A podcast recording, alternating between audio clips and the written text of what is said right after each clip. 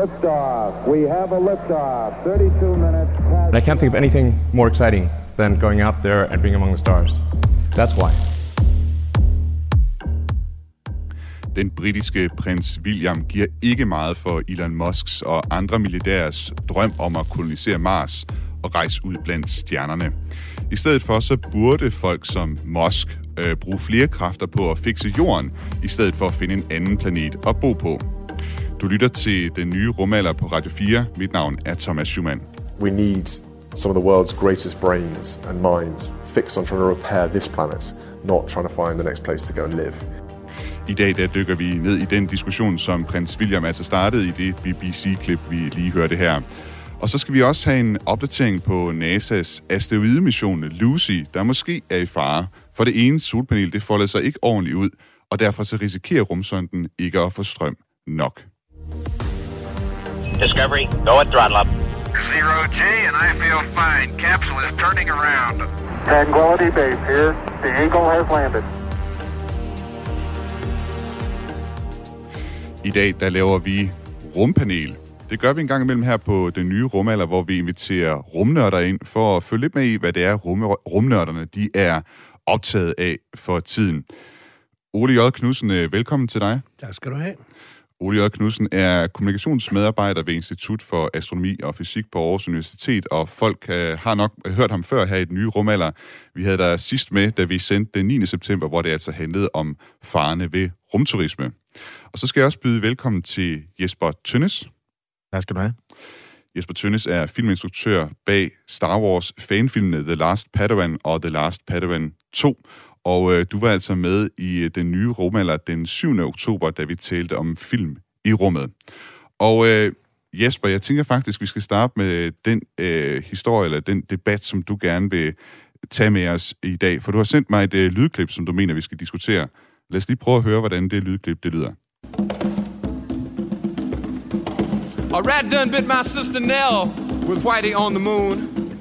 Her face and arms began to swell, and Whitey's on the moon. I can't pay no doctor bills, but Whitey's on the moon. Ten years from now, I'll be paying still while Whitey's on the moon. Manden, vi hører her, det er Jill Scott Heron. Han er soul- og jazzmusiker, eller det var han. Og så skrev han i øh, 1970 et øh, spoken word-digt, som har titlen Whitey on the Moon. Og i det her digt, der kritiserer han altså, at man sendte hvide mænd til månen, mens øh, afroamerikanere som ham selv, de altså levede i øh, samtidens USA i fattigdom og nød. Og øh, Jesper Tønnes, øh, du sendte os altså det her spoken word-digt. Hvorfor synes du, at vi skulle tage det med i udsendelsen i dag? Jo, men det er jo fordi, vi i løbet af det sidste års tid har set et stigende antal af meget, meget rige mennesker, øh, ofte hvide mænd, der, øh, der er fløjet ud i rummet øh, privat, kan man sige, med der på deres egen byggede rumraketter, folk som Jeff Bezos og øh, Buffett. Og øh, jeg synes det var øh, jeg synes det var enormt interessant at sådan dykke ned i hele det der samfundsmæssige med øh, hvor går grænsen imellem hvor mange penge skal der bruges på ny forskning kontra hvor meget skal der ligesom bruges på den her evige kamp mod entropi på jorden. Øh, hvor vi jo nu har for eksempel det her problem med global opvarmning, som også godt kunne bruge en, en solid håndfuld skejser til at, ligesom, at prøve på at løse. Og øh, så kendte jeg den her sang, som øh, jeg aldrig havde hørt om før, at jeg øh, så filmen First Man, hvor den faktisk bliver spillet i. Øh, og jeg synes, at, jeg synes, det var interessant, at jeg voksede op som stor fan af rumforskning, men aldrig rigtig blevet præsenteret for oppositionen. Der var dengang Apollo-programmet kørte. Og det, øh, det er jo sådan noget, der giver mig lidt... Øh, så føler jeg, at jeg er blevet udsat for propaganda, og så får jeg, får jeg lyst til at dykke ned og finde ud af, okay, hvad var den opposition? For jeg er kæmpe fan af rumforskning og øh, science fiction.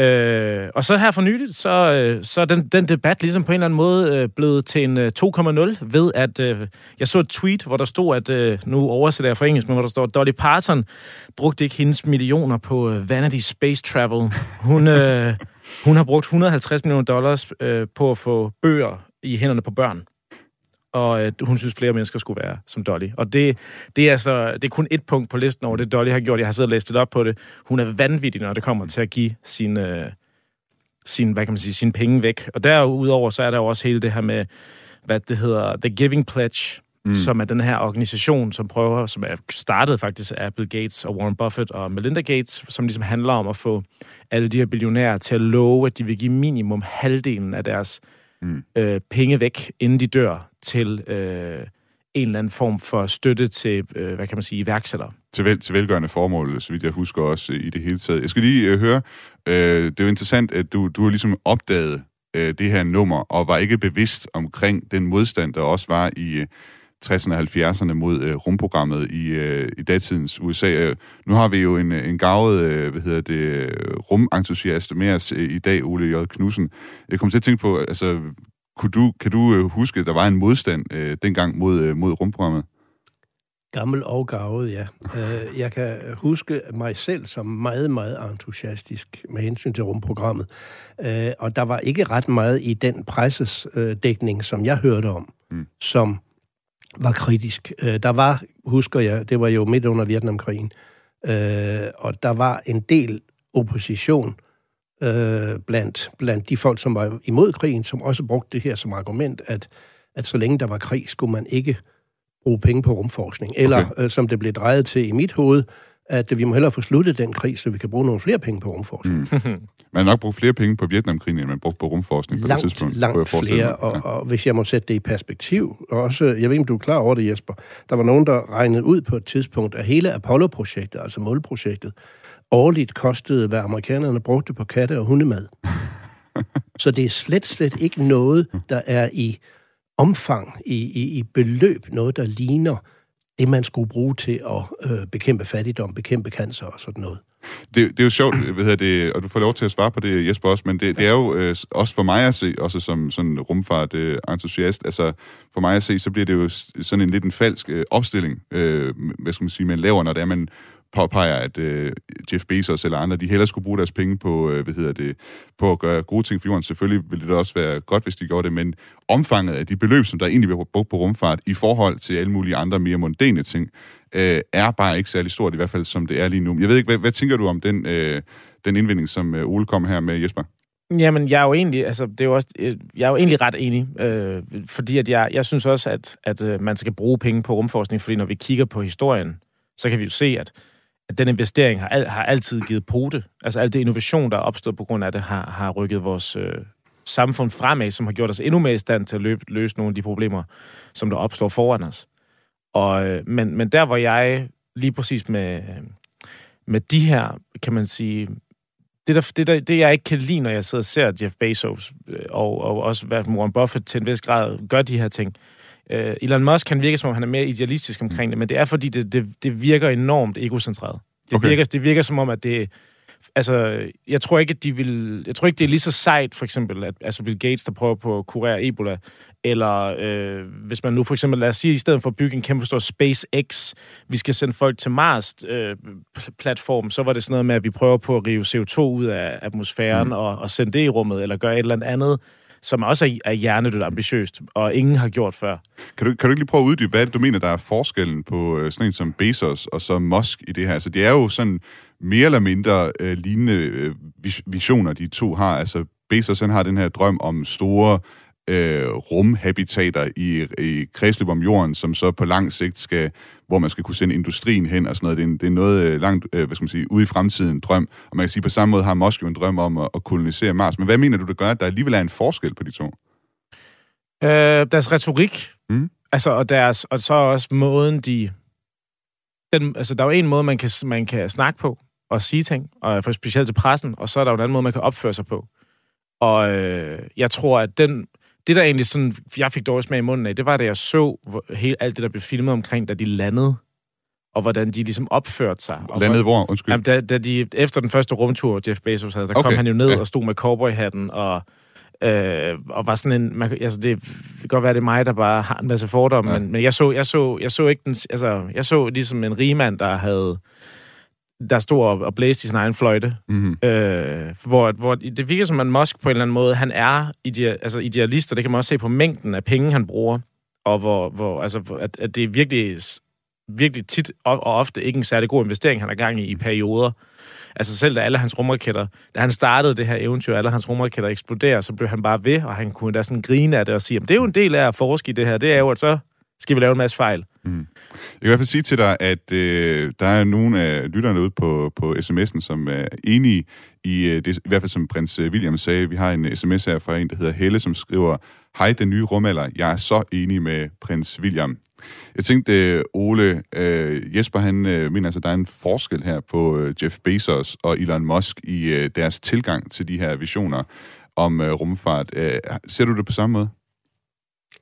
Ja, det gør jeg, men jeg ser jo også det som en, der sidder i den anden ende af pressens dækning. Mm. Altså, jeg har ikke sat mig dybere ind i det, men altså, Elon Musk kan jeg godt lide, fordi han er rablende skør. og, og det har han jo selv sagt, altså på ja. måske et lidt mildere niveau. Han er en fantastisk måde at være kapitalist på. Jeg er ikke i tvivl om, at han også er interesseret i at tjene penge, men han sprøjter dem jo ud til alle mulige spændende ting. Mm. Øh, hvor Bezos øh, måske nok er idealist også øh, i den sidste ende, og, og, og mener, at man kan gøre noget godt, ligesom jeg mener, ved at øh, styrke rumforskningen, men hvor han også, sådan som jeg ser det, øh, sikrer sig, at der er en fed check til ham selv, hvis man bruger checks derovre stadigvæk.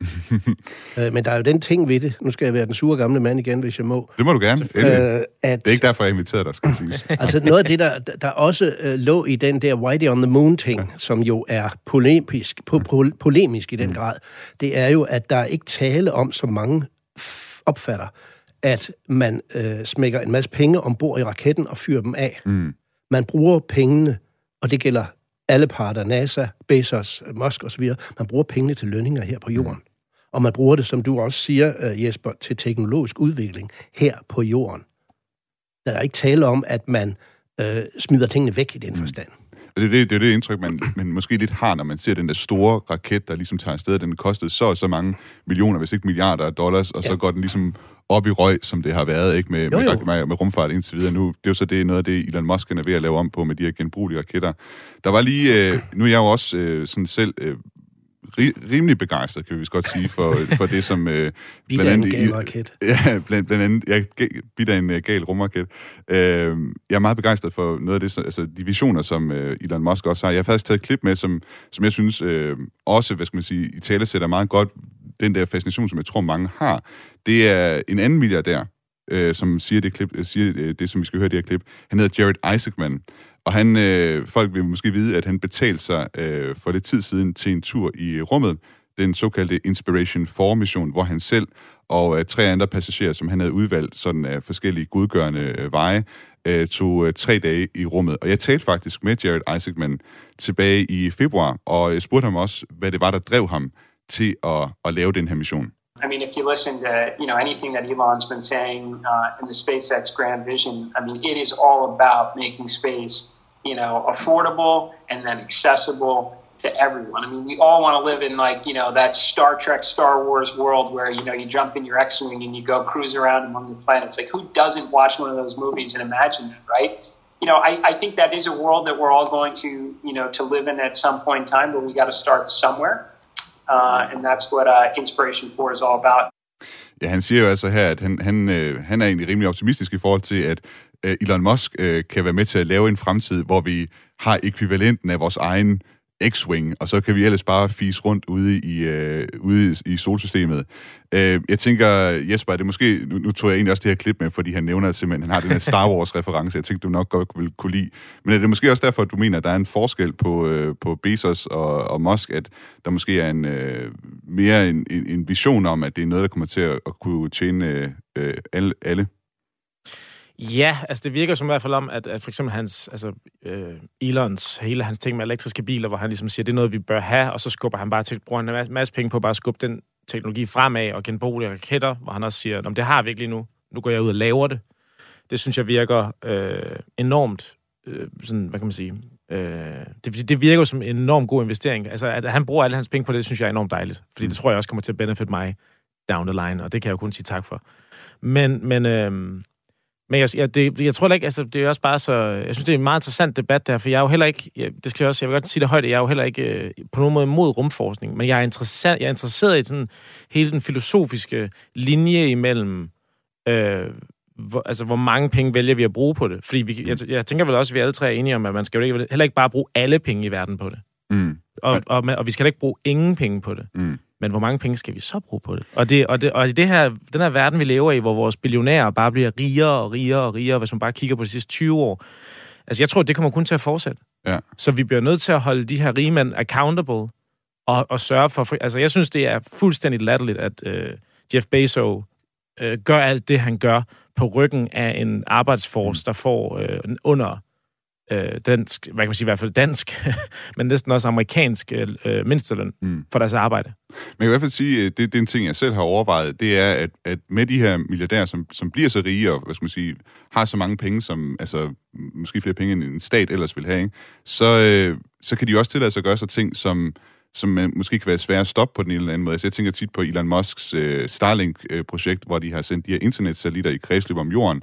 Øh, der er selvfølgelig noget myndighed, der går ind og tjekker, at det går ordentligt for sig og sådan noget, men han fylder jo dermed rummet over os op med, med en masse satellitter. Også på samme måde hele hans øh, vision om Mars. Altså, jeg ved ikke, om, hvad skal man sige, der kommer til at være noget pres fra sådan en øh, multimilliardær øh, øh, i forhold til myndigheder, sådan om de kan stå imod, når det er, han så, sådan har muligheden for at sende mennesker til Mars, og dermed kan forurene, lad os sige, et øh, miljø, som kunne være forskningsmæssigt interessant, øh, hvis det var forblev øh, uberørt, mere eller mindre. Jeg ved ikke, øh, Ole, har du nogen tanker om det, altså den der magt, som, som de kan komme til at have, eller ved, ved at de simpelthen har muligheden for at gøre det, mens at stater, altså den amerikanske stat for eksempel, måske ikke kan gøre, øh, stille så meget op?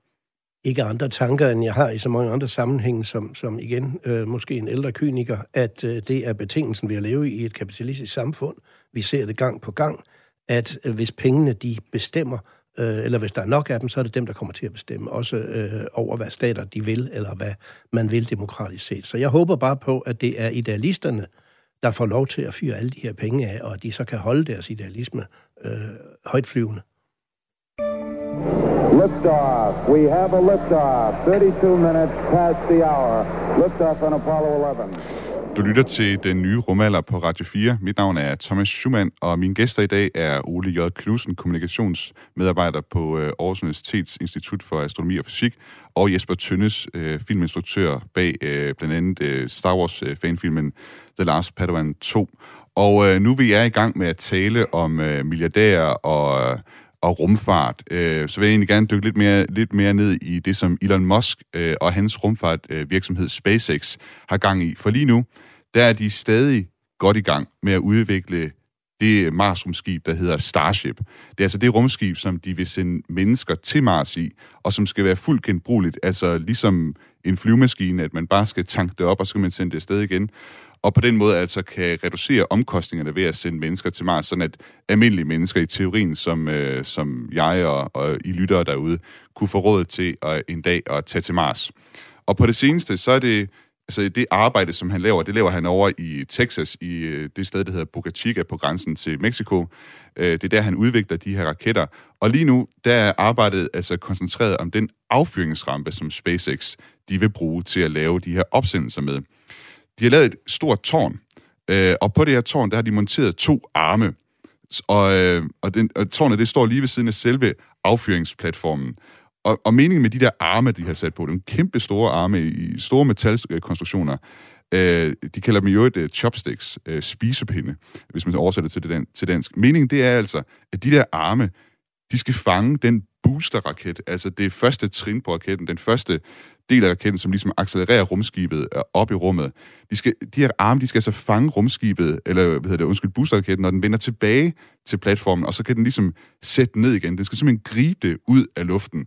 Og de her boosterraketter, de er altså cirka dobbelt så høje som uh, Rundetårn, kunne jeg lige uh, regne mig til, hvis man altså ikke lige regner observatoriet på Rundetårn uh, med, hvis vi skal helt præcise.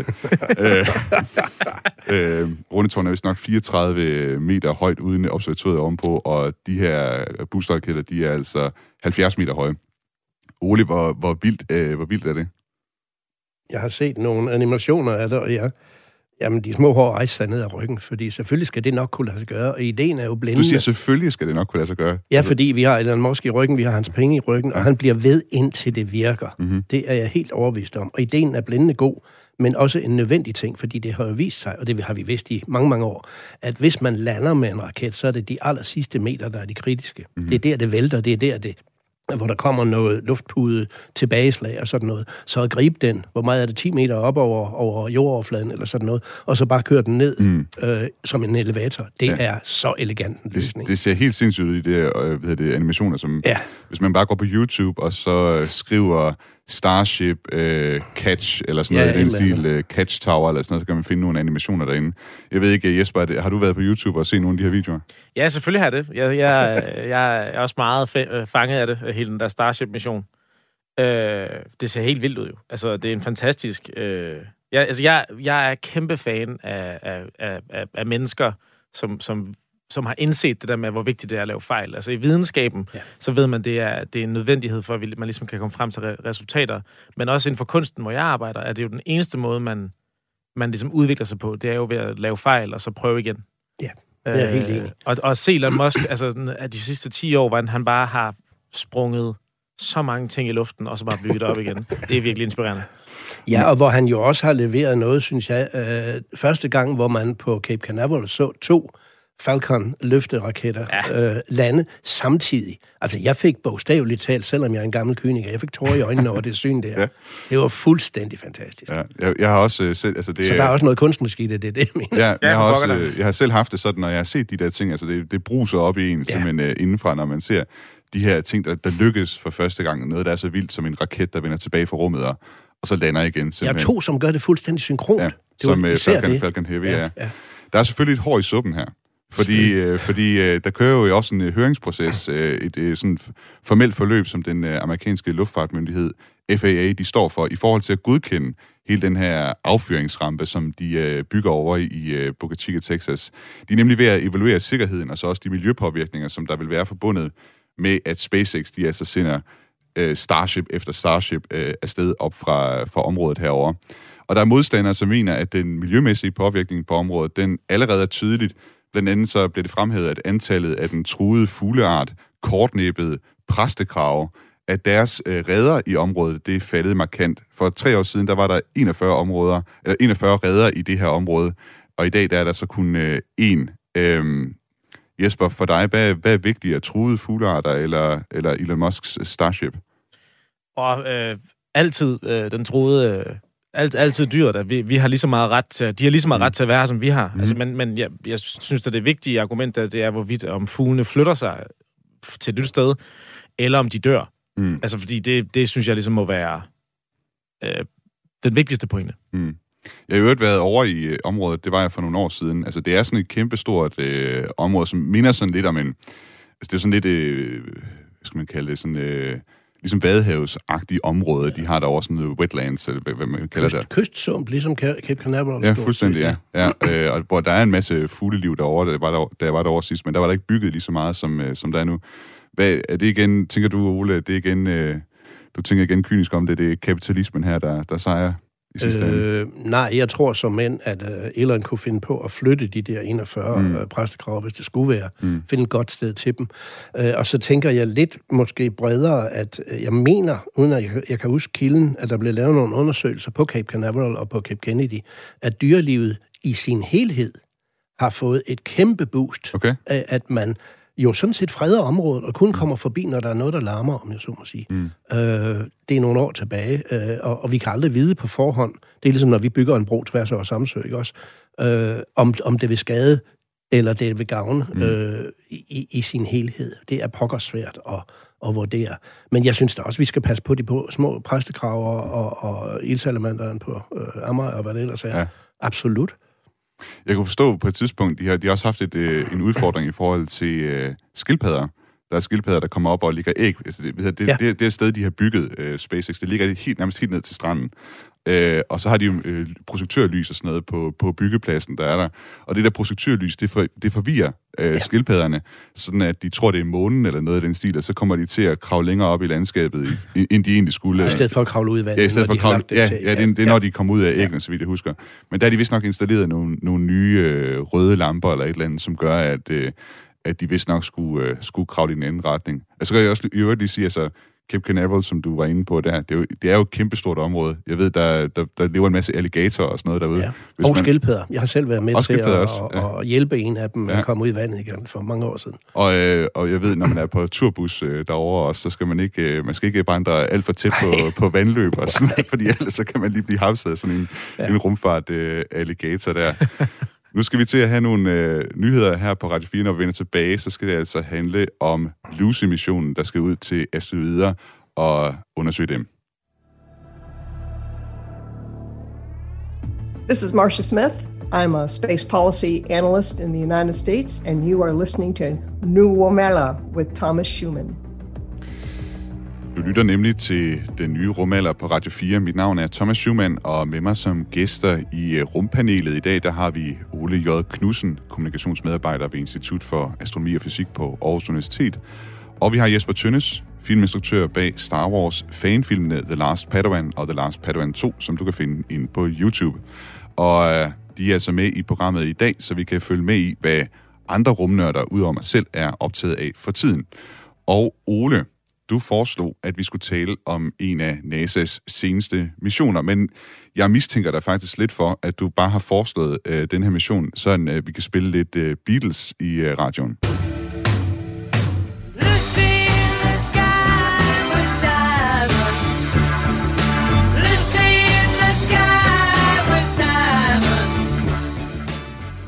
Ole, det kan være, du vil øh, forklare, hvad er det for en øh, mission, vi her skal tale om? Ja, den hedder Lucy, og jeg synes, det var meget lidt, men din mistanke er da fuldstændig korrekt.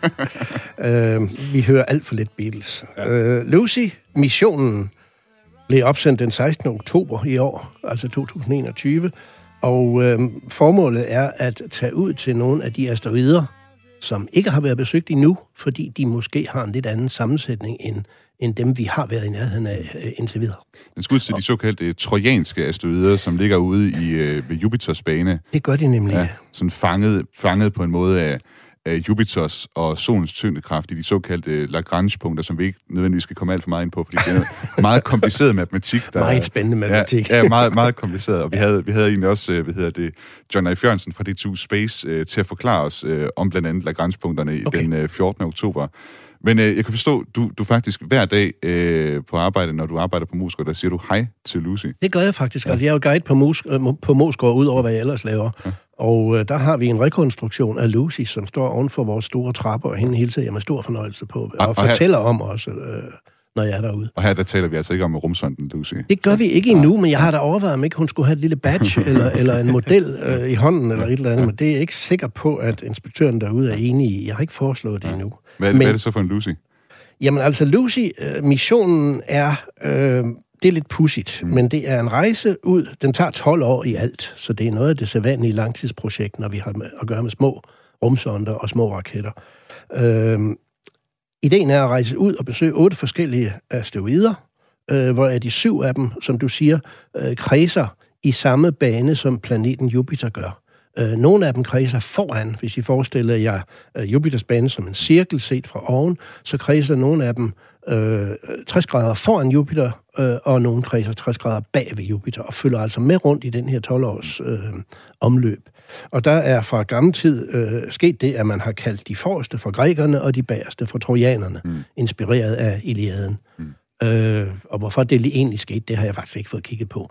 Men øh, meningen er, at man skal besøge syv af dem her, men øh, på vej derud skal man så, og det har nok noget at gøre med, med navnet Lucy, der skal man lave en lille prøvepassage, og det bliver en passage af en, øh, en asteroide, som er lidt tættere på. Den hedder John, Donald Johansson, øh, og den flyver Lucy forbi øh, den 20. april i 25, ja. og Donald Johansson er lige præcis den mand, som opdagede skeletresterne af vores Lucy, øh, som er en af de meget, meget tidlige hominider, kalder vi det, altså menneske, øh, skal vi sige, formødre. Mm. Øh, Og det er den, de har en model af ude det er på den, vi Moskva. har en model eller en, Ja. ja. eller en rekonstruktion af, ja. ja.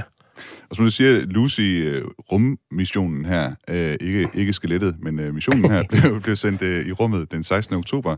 Og selve raketopsendelsen af det, det, det forløb øh, uden problemer. Det er det trofaste United Launch Alliance med deres øh, solide Atlas-raketter, der, der sørgede for det. Ingen problemer der. Men da den her rumsonde så skulle folde sine to solpaneler ud, Og det er altså solpanelerne, der, der ligesom forsyner rumsonden med strøm. Den, den virker ja. ikke uden strøm selvfølgelig. Ikke?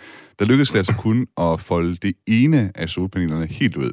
Det andet solpanel, det er, det er stadig ikke helt udfoldet, og jeg er lidt svært ved at finde ud af, hvor udfoldet det egentlig er, men det er i hvert fald ikke låst sig fast, som det gerne skulle. Præcis. Og NASA, de har så siden i en pressemeddelelse været ude at sige, at øh, rolig, rolig, Lucy er sund og rask, og der kommer altså strøm fra begge solpaneler, så rumsonden kan godt fortsætte, øh, fortsætte sin mission ud i øh, solsystemet. Men det er jo altså det er jo NASA, der er ude ligesom for mig at se, og, og ligesom er ude at berolige gemytterne her, ikke? Ja. Men Ole, bliver det ikke et problem, når det er, at Lucy kommer længere ud? Den skal jo forholdsvis langt ud til Jupiter, som vi siger, Jupiters ja. øh, kredsløb. Derude der er ikke særlig meget strøm, man kan generere af solpaneler. Det er ret, det er ret, den er ret afhængig af den strøm, den øh, kan fange med de her forholdsvis store solpaneler. Kommer man ikke til at have problemer, når den kommer derud, hvis det ene solpanel ikke er foldet ordentligt ud? Nu ved vi, jo, det gør man. Øh, men spørgsmålet er, om, om, om ikke man øh, kan finde en, en omvej, eller øh, som man har gjort før i lignende tilfælde, at man lige lader... Øh, Lucy har jo små styreraketter ombord, øh, mm-hmm. og der kan man godt give den et lille nyk. Ja. Og hvis det kun er, som de siger, en latch eller en, en, øh, en hægte, eller hvad man skal... Den der, der øh, altid sidder i noget teknik, som skal få det til at sige klik. Ja.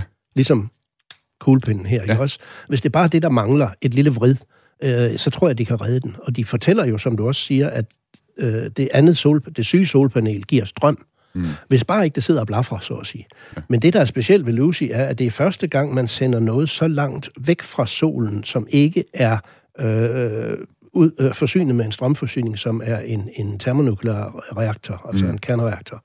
Det er Der er, de, der, er man de prøver her, det. der er de her andre missioner, man tidligere har sendt ud. Voyager for eksempel. Ja.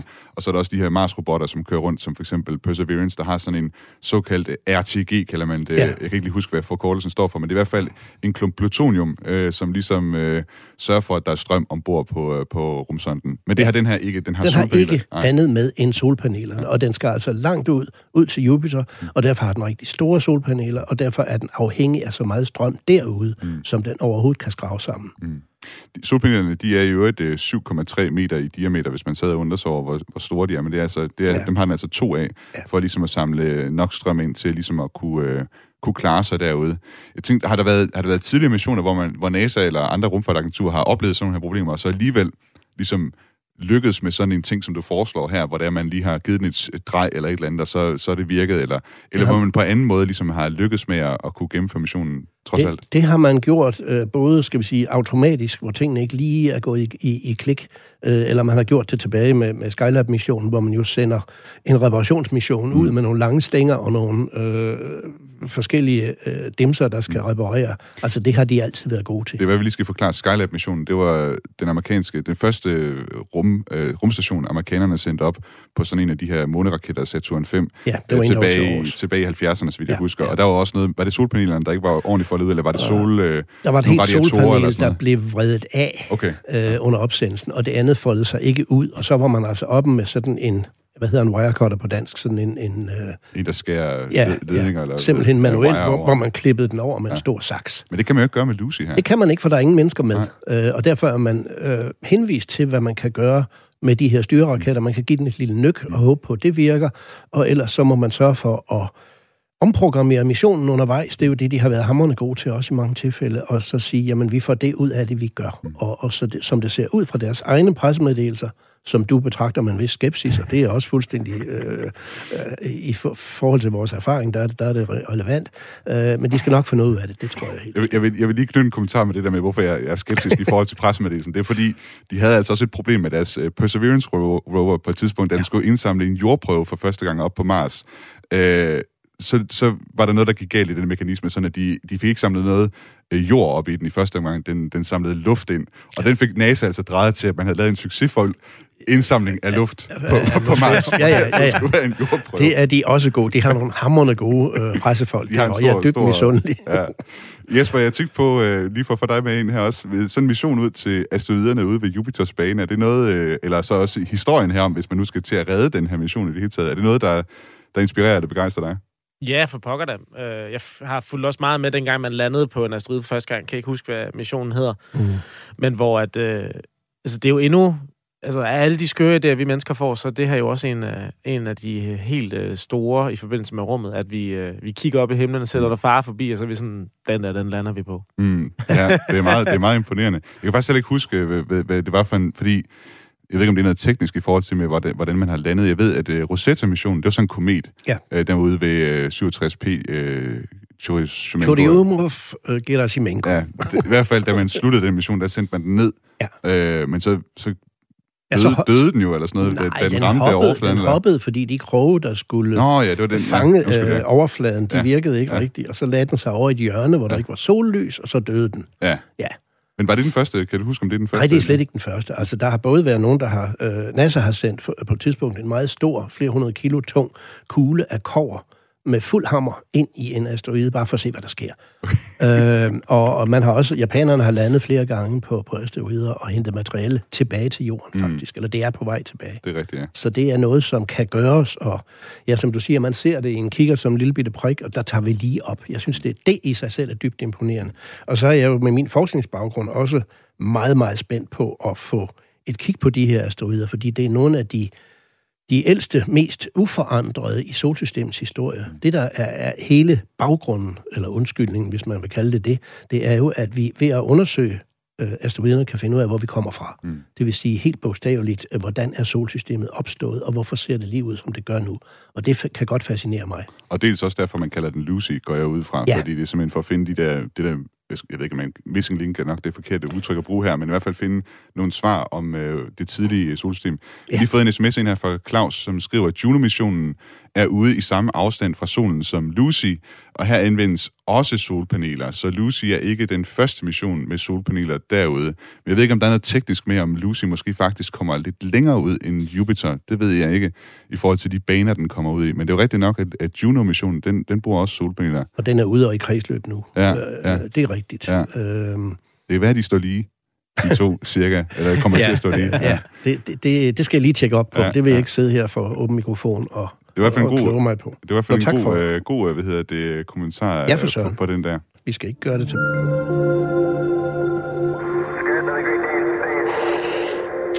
Ja, vi øh, haster videre, for jeg har nemlig også øh, forberedt en lille rumquiz, som vi plejer at lave, når vi har rumpanel her med på øh, den øh, nye rumalder på Radio 4. Og jeg er ret spændt på at teste jeres viden om rummet. Jeg synes jo egentlig, I klarer det meget godt øh, allerede begge to. Og øh, så vil jeg prøve at, øh, hvad skal man sige, øh, sætte jer lidt på glat is. Øh, lige for en god ordens skyld, vi har Ole J. Knudsen med i dag, kommunikationsmedarbejder ved Institut for Astronomi, øh, for Astronomi og Fysik på Aarhus Universitet, og Jesper Tønnes, der er altså filminstruktør bag Star Wars fan- fanfilmene The Last Padawan og The Last Padawan 2, som man kan finde på YouTube. Og lad os prøve at, øh, at, at springe ud i den her quiz, som jeg har forberedt. Five, four, three, two, one, zero. All engine running. Liftoff. We have a liftoff.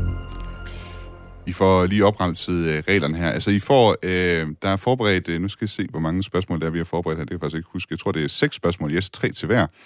Øhm, og jeg har tænkt mig at, hvad skal man sige, sætte jer det begge to lidt på udebane her. Fordi, øh, Jesper, du, øh, du er stor Star Wars-nørd. Øhm, og derfor så har vi forberedt nogle spørgsmål om Star Wars, men jeg har ikke tænkt mig at stille dig dem. Dem har jeg tænkt mig at stille til Ole. Og så har vi taget nogle sådan lidt mere hardcore øh, rumfart, øh, rum, rumvidenskab spørgsmål, og dem har jeg så tænkt mig at stille dig, Jesper, øh, i stedet for. Øh, så I ligesom begge to er på udebane på den her måde. Øh, I skal nok, øh, ved jeg, jeg tænker hvert spørgsmål, I, I får point for det spørgsmål, I bliver stillet. Det kan godt være, at den anden kan svare på det bagefter, men det er altså, om I kan svare på det spørgsmål, som, I, som ligesom er rettet mod jer. Det, det er sådan, reglerne er. Øhm, yes. Så lad os prøve at tage det øh, første spørgsmål her. Det første spørgsmål, det er til dig, Jesper. Og, og jeg skal sige jo, at, at vi, vi, vi spiller lige noget nedtællingsmusik, så du får noget tid til at tænke over det. Åh, oh, tak. Ja. Det første spørgsmål lyder, hvor gammel er universet? Og du kan altså spare, du kan svare med plus, øh, plus minus 1 milliard år.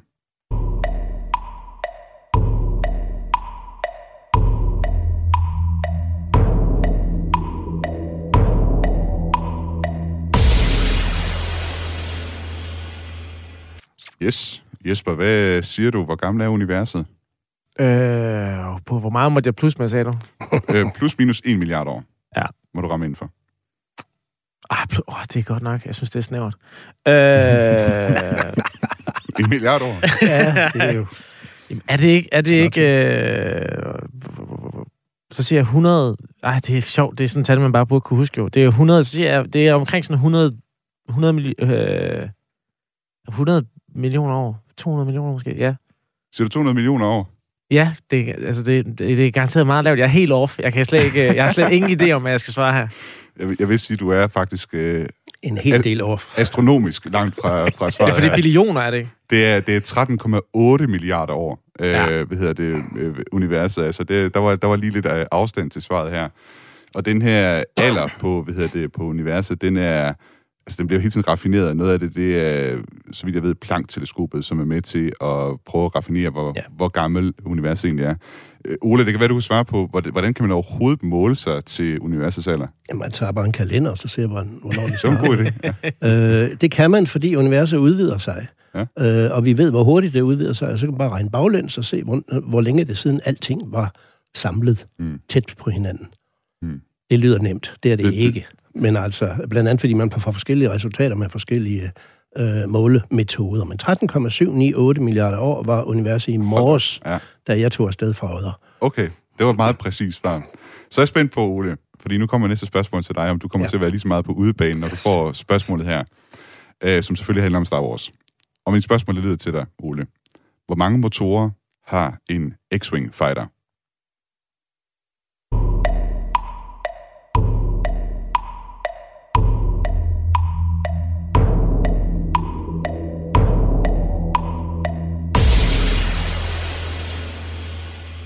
Jeg er spændt på dit svar, Ole. Det var lusket, men nu har jeg faktisk lige haft fødselsdag, og mine børnebørn har foræret mig Legos nye model af en X-Wing fighter.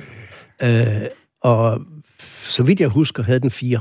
Det er nemlig fuldstændig rigtigt. Den har fire. Den har i Sådan- hvert fald fire cylinder. Ja, Og så må den have noget andet også, men så dybt er jeg ikke inde i universet, fordi øh, motorer er mange forskellige ting. det kan være, Jesper, du kan svare på det, om den har noget andet også. Nå, men det, det snakker vi også om sidste gang. Altså, jeg tror ikke... En, det, altså, jeg, der skal garanteret nok være en eller anden, der kan forklare, at, at de har også et eller andet antik tyndekraft Ja, lige motor præcis. eller sådan noget. Men, Okay. men, øh, men, men alle i Star Wars er motorbaseret, som om, at det var... Øh, altså, øh, hvad kalder man det? Som om det var jetmotor. raketter eller Ja, jetmotorer, ja. Ja, lige præcis. Og jeg ved ikke, kan, kan du svare på, Jesper, de der TIE Fighters, det er jo så, hvad skal man sige, øh, dem, som de hele tiden øh, slås med øh, derude. Altså, det er Imperiets, øh, hvad skal man sige, jægerfly derude. Øh, hvor mange motorer har sådan en? Den har to.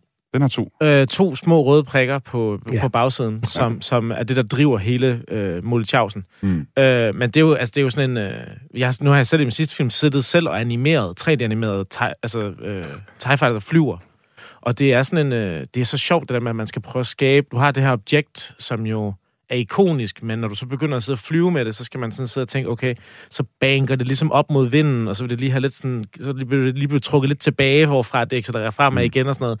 Det er, øh, det er, ja, kunst. Ja, og, og, og det er den vind, som jo ikke er der. Ja, præcis. Altså, den, de, de krænger som et øh, jagerfly ude i det tomme rum. Der er så lige den hæfte, øh, ved, den note ved det, at øh, den film, som øh, Jesper har lavet, den foregår faktisk nede på en planet, hvor de flyver rundt. Okay, der. Så jamen, der, det- det vil jeg godt men de købe. gør det også, men de gør det også, i, i, De gør når det de flyver i rummet. også, ja. Og det lyder også sådan... Ja, men det, men det er også fordi, at man, når man laver sådan noget, så skal man jo skabe det, man skal skabe øh, det, som publikum tror Ja. er virkeligheden. Ja. Ikke hvad der er virkeligheden. Det er Øh, det er derfor, vi kalder det at skabe en verden, når man laver historier. Jesper, vi kommer videre til næste spørgsmål, som øh, du får, øh, som handler om øh, rumfart.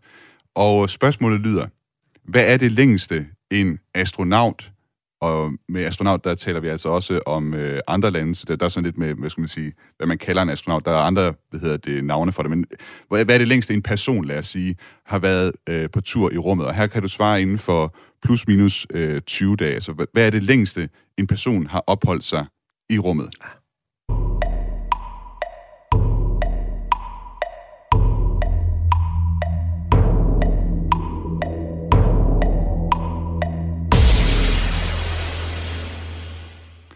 Yes. Er du øh, klar med et bud, Jesper? Ja, for jeg kan jo godt huske historien om de to tvillinger, hvor man, øh, som jeg mener, at det er den ene af dem, der har rekorden. Det er ikke sådan noget omkring 400 dage. Kan du, kan du gøre gør det mere specifikt? Øh, Jamen, det er jo omkring et år. hvis, du, hvis, du sætter, hvis du sætter sådan et helt præcist tal på det, i stedet for bare 400 dage. Så siger vi øh, 382 dage. Ej, det var ærgerligt. Du skulle have sagt lidt over, fordi øh, det svaret er nemlig 437 dage. Sådan. Ja, Det er også lang tid. Ja, det er det godt nok. Og det var så ikke en amerikansk astronaut, det var faktisk en russisk kosmonaut, Valery Poljakov, som øh, var ombord på Mir-rumstationen fra 1994 til marts 95. Men øh, jeg har faktisk et opfølgende spørgsmål, som jeg tænkte, jeg lige vil øh, stille Ole. Og det, øh, det får du ikke point for det her, men det var lige øh, til, til, til opfølgning. Det er for, fordi nemlig den her mission, som du øh, nævnte, øh, Jesper, den her NASA-mission, hvor man sendte en astronaut op øh, et år i rummet. Øh, det var i hvert fald det, missionen hed. Den hed Year in Space. Det var tilbage i 2015, der lavede øh, NASA et stort ståhej om, at man ville sætte Scott Kelly, hed astronauten, op på den internationale rumstation, og så lade han blive derop et helt år, sagde de. De kaldte i hvert fald missionen A Year in Space. Ja. Og den startede altså, da Scott Kelly han blev sendt i rummet den 27. marts 2015. Men så er mit spørgsmål til dig, Ole. Hvornår vil du så gætte på, at han vendte tilbage igen? Jeg mener, det var en gang i januar året efter. Det er betragteligt kortere end et år, i hvert fald. Jeg har fået det til, at det var 1. marts øh, 2016, okay, men, men i hvert fald okay. kortere end, Ja. end et år. Ja, så der, der har vi deres PR-chef det er igen deres Ja. PR-chef, ikke? når de kalder det a year in space. Ja. ja det var ikke og, helt og, et år. og de øh, var også meget, meget flinke til deres pressemeddelelse, kan jeg huske, ikke at omtale, at russerne i flere omgange har slået den rekord. Ikke bare med Poljakov. Poljakov har også været op flere gange, Mm. øh, men også, hvad hedder han, Rukarovisnikov, og der er flere af de andre, som øh, Ja. har været op meget, meget, meget længere. Der er bare mere blitz omkring uh, NASA. Ja, sådan er det. Ja. Vi har øh, næste spørgsmål, spørgsmål 4 her. Igen øh, Star Wars. Øh, spørgsmålet er til dig, øh, Ole. Hvilken art er Jabba fra øh, filmen Return of the Jedi?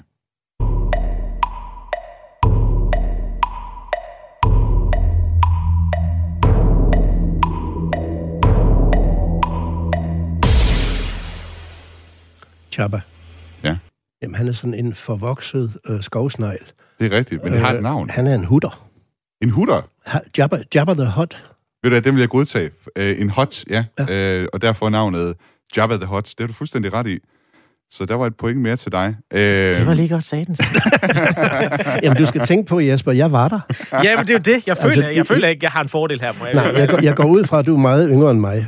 Uh, men jeg så faktisk ikke til premieren dog, fordi der var ikke nogen, der interesserede sig for Star Wars i... Var det i 1974? eller? 77. 77, ja.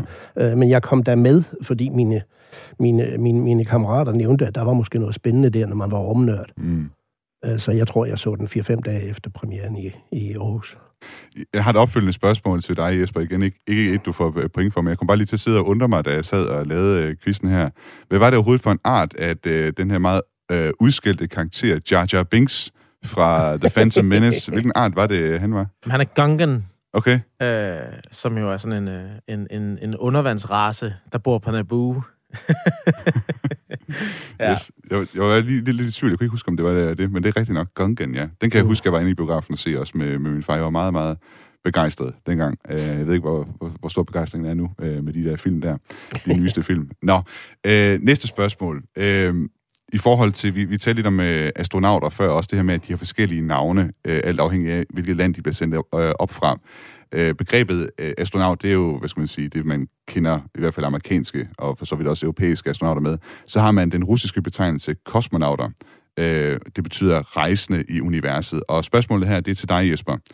Hvad, hedder, hvad er den kinesiske betegnelse for en astronaut? I gør det godt nok heller ikke nemt. jeg beklager meget. øh, nå, hvad kalder de? Altså, jeg, jeg håber ikke, du er ude på, at jeg skal sige kinesisk ord her. Øh, så det må vel være sådan en vestlig betegnelse for det. Ja, det er, vil du, jeg vil hjælpe dig så meget med at sige, at det starter med øh, et ord på øh, mandarin, øh, men, men det har samme slutning, lad os sige det sådan. Altså ligesom, ligesom astronaut og kosmonaut, det Ja. slutter på det samme på naut, ikke? Så det, det er egentlig bare den første stavelse, de første to stavelser, jeg skal Nej, men da du startede på det, der vidste jeg, at det var det, du ville spørge om, for jeg ved godt, de har deres eget navn. Ja. Øh, jeg må melde pas. Jeg må give den videre. Jamen, vi giver den videre til Ole. Du får ikke øh, point for det, Ole, men øh, har du et bud? Ja, det har jeg. De hedder taikonauter. Taikonauter. Franskmændene selvfølgelig kalder jo også deres for noget specielt. Gør de det? Franskmændene? Det vidste jeg ikke. Spationaut. Hvad? Spationaut. Spationaut? Spatio, altså space. Det anede jeg ikke. Det er nyt for mig. Ja, men franskmænd skal altid sige noget på fransk, Okay. først og fremmest. Jeg har et- Øh, men taikonauter, taiko, det er, så vidt jeg husker, er det himlen i en lidt religiøs, gammel religiøs betydning. Vi, vi øh, det skal nok passe. Og så kan jeg sige, at en øh, indisk øh, øh, astronaut hedder en viomanaut. øh, som er, san- og så det der vioma, det er sanskrit for himmel eller rum. Vi har det sidste spørgsmål, vi har ikke så meget øh, tid til, men vi skal lige nå det sidste spørgsmål. Øh, og vi slutter igen på noget Star Wars. Isplaneten Hoth, den spiller en markant rolle i øh, Star Wars øh, episode 5, øh, hvad den hedder, Empire Strikes Back. Og Hoth, øh, det er faktisk også navnet på en rigtig planet i vores galakse. Er det, øh, ja, altså spørgsmålet er, er det, øh, er det sandt eller falsk, at det også er navnet på en planet i vores galakse? Det er delvis sandt. Delvis sandt. Ja. Og du, behøver- du behøver måske slet ikke nedtællingen her. Nå, okay, der er en planet, der er opkaldt efter isplaneten i Star Wars, øh, som er en af de der exoplaneter. Det er fuldstændig rigtigt. Den kolde superjord, som bærer det mundrette navn OGLE 2005-BLG-390, den blev opdaget tilbage i 2005, og på grund af dens temperatur, omtrent minus 220 grader Celsius, så er, man altså, så er der nogen, der har givet den kattenavnet Hoth. Og vi ja. har en model af den stående på Stenemuseet i Aarhus i øjeblikket. Ved det, dermed så kan vi jo, øh, synes jeg, det, det må fremgå forholdsvis tydeligt, vi øh, har en vinder, som er Ole, og jeg har taget en øh, præmie med til dig her, som Ah. er rumkugler. Fantastisk. Tillykke med det. Og øh, Tak skal du have. dermed så øh, runder vi af for øh, udsendelsen i dag. Mine gæster i dag, det var altså Ole J. Knudsen her, der vandt øh, rumquizzen, kommunikationsmedarbejder på øh, Aarhus Universitets Institut for Astronomi og Fysik. Tak fordi du var med, Ole. Ja, øh, velbekomme, og tak for kampen, Jesper. Og Jesper Tønnes, altså filminstruktør, manden bag øh, The Last Padawan 2, øh, Star Wars øh, fanfilm. Tak fordi du var med os. Altid en fornøjelse. Og øh, mit navn er Thomas Schumann. Den nye rumalder er tilrettelagt af Frederik Lyne. Musikken i programmet er fra Test Shot Starfish album Music for Space. Jeg vil ønske dig en god uge, og ellers bare ad Astra. We should have a base on the moon, like a, a permanently occupied human base on the moon, and send people to Mars. You know, and a city, build a city on Mars. That's what we should do.